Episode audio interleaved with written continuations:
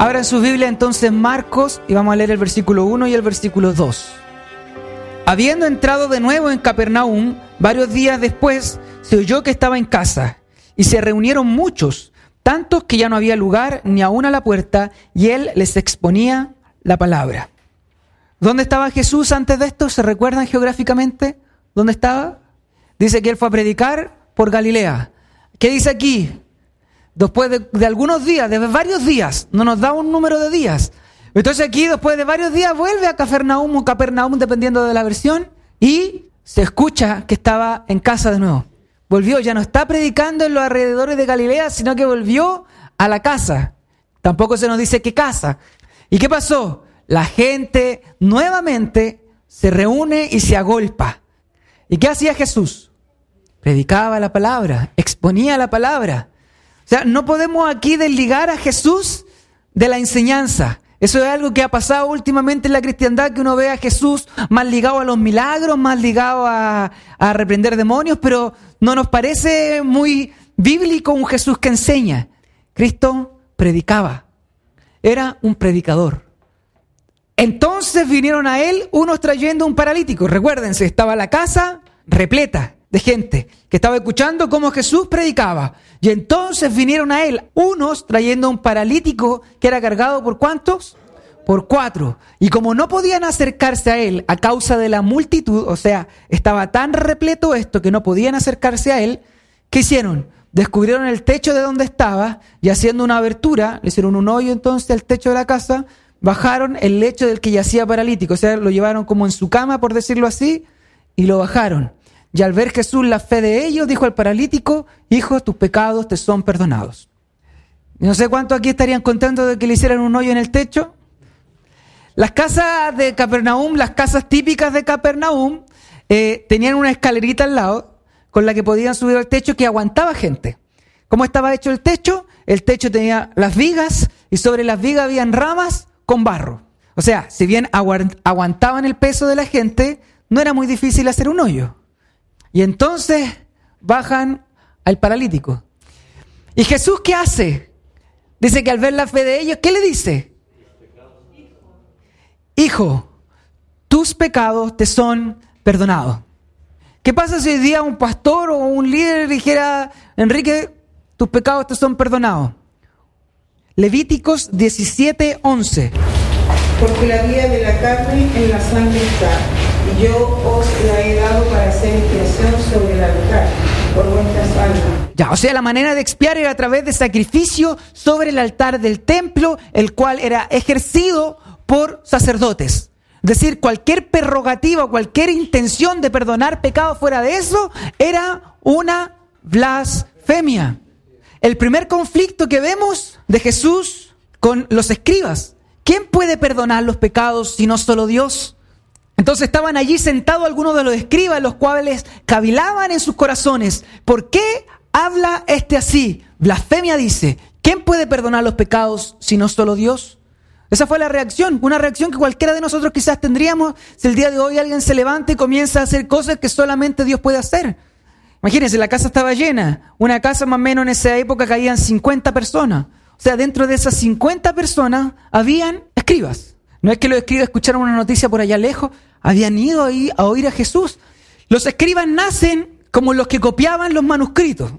Pero eso mismo, con pasar el tiempo, fue dándole cierta autoridad. Imagínense que no toda la gente leía, no toda la gente escribía, por lo cual ellos eran personas, como decía Mario, entendidas, doctas, personas que tenían una comprensión de las escrituras que no las tenía toda la gente.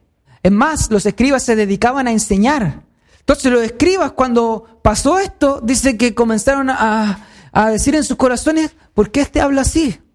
Blasfemia dice, ¿quién puede perdonar los pecados si no solo Dios?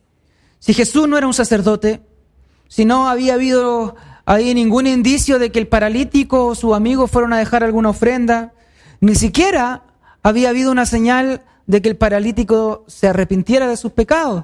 Entonces, ¿cómo puede decir este, tu pecado te son perdonados? Busque Levítico 24, 16, por favor. Y el que el nombre de Jehová ha de ser muerto. Toda la congregación lo apedreará, Así el extranjero como el natural, si blasfemare el nombre que muere. Cualquiera que blasfemara el nombre del Señor, ¿cuál debía ser su destino? Morir. Ahora hay dos opciones. Una, Jesús estaba mostrando que el reino de Dios se había acercado y que las promesas se estaban cumpliendo. Isaías 33, 22 dice, porque el Señor es nuestro juez, el Señor es nuestro legislador, el Señor es nuestro rey, Él nos salvará. Estaba esa opción. Jesús realmente está trayendo el reino de Dios. Y si ustedes se fijan, ¿qué es lo que le dice Jesús al paralítico? ¿Yo perdono tus pecados? Te son perdonados. Te son perdonados. Jesús no está diciendo, yo perdono tus pecados o te perdono los pecados, sino que está hablando de una manera pasiva. Tus pecados te son perdonados. La cosa era, Jesús tiene la autoridad para decir lo que Dios está haciendo. Entonces, si verdaderamente Jesús estaba anunciando que el reino de Dios se ha acercado y que Dios viene a salvar, que Dios viene a sanar, que Dios viene a libertar y que Dios viene a perdonar pecados, esa era una opción. Opción uno, el reino de Dios realmente se ha acercado. Opción dos, Jesús es un blasfemo. ¿Por cuál optaron los escribas? Por la segunda. Y esto es lo que yo les decía, que a través del Evangelio de Marcos se va mostrando de que ni los discípulos entendían la obra de Jesús, ni aún los maestros de la Biblia, ni aún los eruditos comprendían correctamente qué es lo que estaba pasando. Ahora, ¿quién reconoció a Jesús? Los demonios. Los espíritus inmundos reconocieron inmediatamente a Jesús, pero ni los discípulos, ni los escribas, ni los maestros podían reconocer quién era este.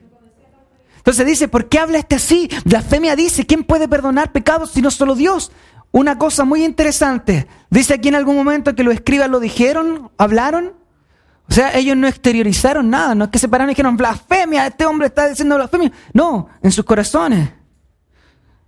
Y en sus propios corazones respondieron la segunda. Y entonces, ¿qué pasó? ¿Cuál fue la respuesta de Jesús?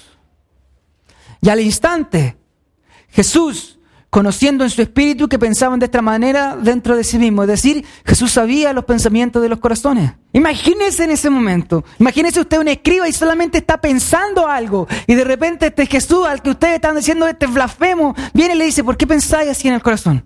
Entonces ahí yo creo que cualquiera le corre un hilo, una gota fría por el cuerpo. ¿Qué es más fácil? ¿Decir al paralítico, tus pecados te son perdonados? ¿O decirle, levántate, toma tu camilla y anda? ¿Qué era más, qué era más fácil decirle a ustedes? ¿Qué es más fácil decirle a alguien, tus pecados son perdonados? O decirle, levántate, ahora estás sano. Es más fácil decir, tus pecados son perdonados. Es más fácil porque ¿cómo sabemos? En cambio, si yo le digo, levántate y anda, y si no anda, abra su en Deuteronomio 18, en el 22. Yo lo tengo aquí escrito, así que lo voy a leer yo. Dice, cuando un profeta habla en el nombre del Señor, si la cosa no acontece ni se cumple, esa es palabra que el Señor no ha hablado. Con arrogancia la ha hablado el profeta, no tendrás temor de él. Entonces, ¿cuál era la manera que tenía Israel para reconocer si un profeta era verdadero? Que se cumpliera lo que está diciendo. Es decir, si Jesucristo era un verdadero profeta y él le decía a ese hombre, levántate y anda, si el hombre no se levantaba y andaba, ¿qué significaba? Que era un falso profeta. ¿Y qué, tenía que pasar con los falsos profetas? Ya, apiedrarlo. Y es más, aquí dice, no tendrás temor de él. O sea, no le hagan caso. No le hagan caso. Eso aplica hasta el día de hoy, paréntesis. Si un profeta dice algo y aquello no se cumple, tal profeta es un falso profeta. Ha hablado con emoción de su corazón, con su idea, pero aquello no viene de Dios. Por lo cual debemos seguir esa misma regla y no tener temor de él. Si viene hoy día alguien donde el hermano Enrique le dice, ¿sabéis que de aquí a fin de mes eh, tú vas a tener un trabajo donde te van a pagar dos millones de pesos mensuales? Y llega aquí a fin de mes y eso no acontece, un falso profeta. Y no hay, y no hay que y no hay que tener temor en poder decir, no, esto es falso. Tomó el nombre del Señor, de nuestro Señor, en mano. Y muchas veces esos falsos profetas avergüenzan a Jesucristo, avergüenzan el Evangelio. Entonces debemos tener mucho cuidado, porque no solamente afecta eh, a usted, no solamente afecta a su reputación, sino que puede afectar y herir a otra persona. Puede ser que otra persona abandone la fe para siempre y se vaya al infierno. Puede ser que otra persona, su familia abandone la fe y no quieran saber nada de Cristo. O sea, uno tiene que saber que en todo lugar el primero que está presente es Dios. Y si yo voy a hablar en nombre de Dios, que por favor sea algo que realmente Dios ha dicho. Dice, pues para que sepáis que el Hijo del Hombre tiene autoridad en la tierra para perdonar pecados, dijo al paralítico, a ti te digo, levántate, toma tu camilla y vete a tu casa. ¿Y qué pasó con el paralítico? Él se levantó y tomando al instante la camilla salió a la vista de todos, de manera que todos estaban asombrados y glorificaban a Dios diciendo, jamás hemos visto cosa semejante. Aquí está diciendo, para que ustedes sepan y vean que Dios sí me ha dado autoridad para esto, se los muestro, se los demuestro. ¿Y cómo se los demuestro? Levántate y anda. ¿Y qué hizo? Se levantó y anduvo. ¿Y cuál fue la actitud de los que estaban en la casa? Quedaron asombrados y glorificaban a Dios. Ahora es interesante que aquí dice, salió a la vista de todos, de manera que ¿quiénes? Todos. Todos. No nos dice todos, menos los escribas. Dice todos. Así que muy probable que inclusive esos escribas que estaban en ese momento, en ese lugar, también reconocieran a Cristo como su autoridad y glorificaran a Dios. Pero aquí yo recalqué algo que es sumamente importante. ¿Cómo se presenta Jesús a sí mismo?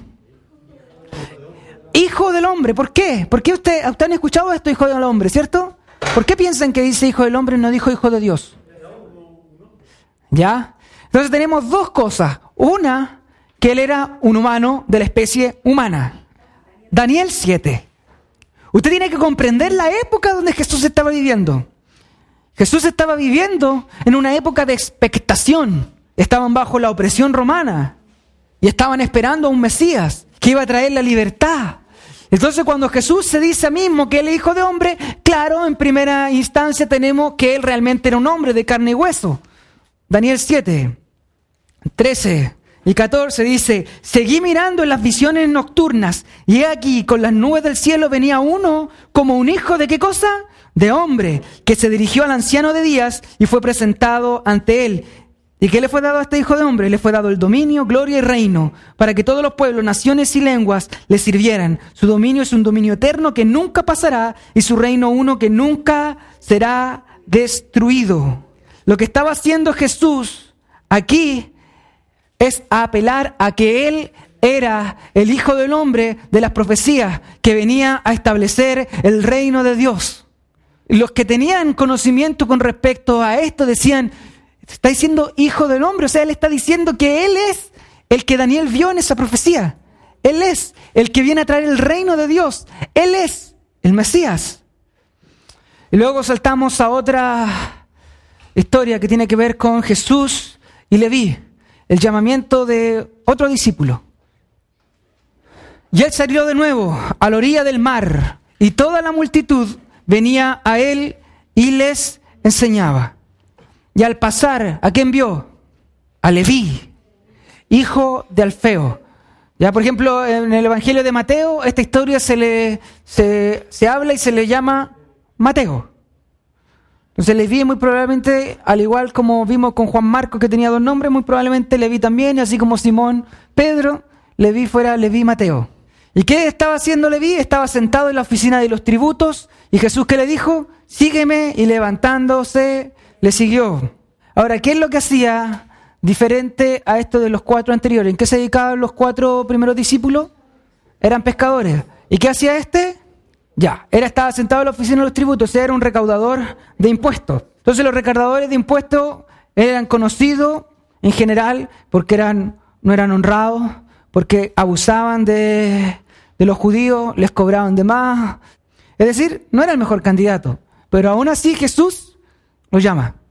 Entonces tenemos los primeros discípulos hasta ahora. Tenemos a Simón, pescador, a su hermano Andrés. Luego tenemos a Jacob y a su hermano Juan. Y ahora tenemos a un quinto que es Leví. Se nos pone otra escena. Dice, y sucedió que estando Jesús sentado en la mesa en casa de Leví. Entonces aquí nos trasladamos a la casa de Leví, una mesa. Muchos recaudadores de impuestos y, y pecadores estaban comiendo con Jesús y sus discípulos, porque había muchos de ellos que le seguían. Al ver los escribas de los fariseos que él comía con pecadores y recaudadores de impuestos, decían a sus discípulos, ¿por qué él come y bebe con recaudadores de impuestos y pecadores? Al oír esto Jesús les dijo, los que están sanos no tienen necesidad de médico, sino los que están enfermos. No he venido a llamar a justos, sino a pecadores. Ahora, como le decía, se consideraba que los recaudadores de impuestos eran traidores. Eran traidores porque finalmente trabajaban para Roma, por lo cual estaban traicionando a su pueblo y además de toda la mala fama que tenían de ser poco honrados. Entonces, comer con alguien tenía que ver con una estrecha relación afectiva e íntima. Entonces decían, ¿cómo este Jesús, con todo lo que ha hecho y todo lo que ha enseñado, está sentado con estos pecadores? ¿Y quiénes lo decían esto? Los escribas de los fariseos. ¿Ustedes saben lo que son los fariseos? La Biblia habla muchas veces de los fariseos. ¿Quién podría decirme, digo fariseo? ¿Qué se les viene a la mente? Personas que sabían acerca de la escritura, ya. ¿Abogado? No. Los fariseos eran un grupo religioso. Un grupo religioso dentro del judaísmo. El judaísmo tenía varias, por decirlo así, ramas. Estaban los saduceos que se la Biblia y estaban los fariseos. Hay otras ramas que no se nombran mucho, por ejemplo, también están los celotes. Los fariseos lo que tenían eran personas muy apegadas a la ley, muy apegadas a las tradiciones, muy apegados a lo que decía la escritura. Pablo es el más famoso de los fariseos, para nosotros como cristianos. Pero eran personas que, como decía el hermano, conocían acerca de la escritura. No solo de la ley, porque ellos consideraban inspirado la ley, los profetas y los salmos. Es decir, todo nuestro Antiguo Testamento. Los saduceos, en cambio, consideraban solo inspirados los cinco primeros libros de la Biblia, lo que nosotros conocemos como la ley o el Pentateuco. Y entonces, al ver los escribas de los fariseos que comía con pecadores y recaudadores de impuestos, decían a sus discípulos, a ver, qué interesante, porque les preguntan a, a sus discípulos, ¿por qué él come y bebe con recaudadores de impuestos y por pecadores? Entonces, ¿qué hace Jesús? Jesús responde que él no ha venido a los sanos, sino que ha venido a los enfermos. Ustedes se consideran justos, yo no he venido a ustedes, yo he venido a los pecadores. Y el problema era que eran todos pecadores, pero hay algunos que no se reconocían como pecadores sino que se consideraban que estaban haciendo las cosas justas. Entonces, finalmente, los recaudadores de impuestos eran pecadores porque no alcanzaban el estándar que ellos mismos habían propuesto. Pero a los ojos de Dios, a los ojos de Jesús, todos éramos pecadores.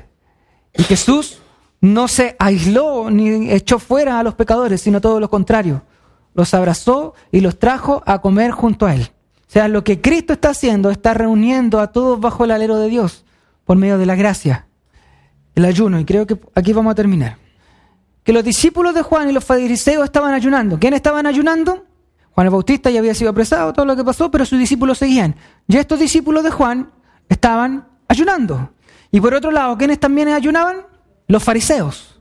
Los fariseos también estaban ayunando. Estos dos grupos estaban ayunando. Vinieron y le dijeron a Jesús, o sea, aquí no están en ese diálogo como tratando de pillar a Jesús a ver si se equivoca en algo, sino que están legítimamente preguntándole, ¿por qué ayunan los discípulos de Juan y los discípulos de los fariseos? Pero tus discípulos no ayunan. Y Jesús les dijo, ¿acaso pueden ayunar los acompañantes del novio mientras el novio está con ellos? Mientras tienen al novio con ellos, no pueden ayunar. Pero vendrán días cuando el novio les será quitado y entonces ayunarán en aquel día. Los fariseos tenían amor por la ley, pero no solamente por la ley escrita, sino que también ellos amaban la tradición. El Antiguo Testamento o la ley, la Torá, cuando usted ve ahí el, el Pentateuco, solo manda a ayunar una vez, que es el día de la expiación. Pero ¿qué pasó con los fariseos? Que comenzaron a tener otros ayunos. Y al final se convirtió en una práctica el ayuno como algo que debía hacerse. No era algo que Dios había mandado hacer, sino que era una tradición que ellos seguían acerca de los ayunos. Pero ¿qué le responde Jesús? ¿Le responde que no deben ayunar? Dice, ¿acaso cuando ustedes van a un matrimonio, ayunan? La gente dice, no, pues sería una mala educación. Era un matrimonio que duraban casi una semana entera los judíos, no era como los de nosotros que duran un día y con suerte, duraban toda una semana y no, pues no era correcto hacerlo, era mal visto, no se debe hacer. Bueno, Jesús le dice, eso es lo que está pasando. El novio está aquí. El reino de Dios es como una boda. Hay gozo. No hay luto. Él dice, pero llegará el momento cuando el novio le será quitado, haciendo una referencia a su muerte. Será un momento que le... Y ahí entonces ayunarán. Porque nadie pone un remendo de tela nueva en un vestido viejo, porque entonces el, el, remiendo al encogerse tira de él lo nuevo de lo viejo y se produce una rotura peor. Y nadie echa vino nuevo en odres viejos, porque entonces el vino romperá el odre y se pierde el vino y también los odres, sino que se echa vino nuevo en odres nuevos. ¿Cierto que parece un trabalengua?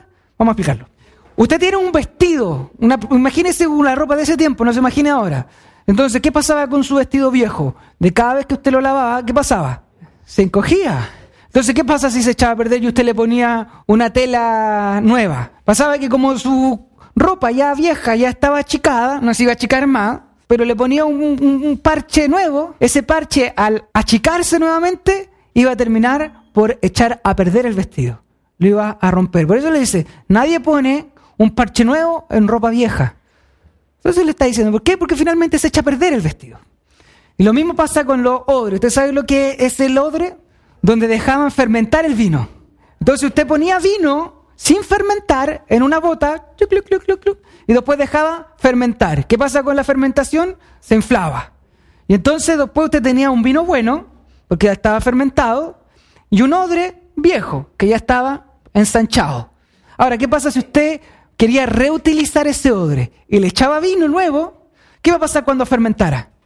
Y como ya está expandido, va a terminar rompiéndose. Entonces, ¿qué pasaba? Se echaba a perder el odre y, y el vino. Entonces, eso es lo que está dando como algo súper común de su época, que para nosotros no es nada común, pero para la época de Jesús era algo común. Le está diciendo, no pueden poner algo nuevo en lo viejo. Y esto lo está haciendo en relación al ayuno. ¿Cómo entendían los judíos el ayuno? Era el odre viejo. Y cómo Cristo venía a mostrar el reino era el vino nuevo. Los judíos ayunaban con qué, con qué idea ayunaban? Para protegerse de los demonios. Porque a través de los ayunos se protegían de las fuerzas del mal.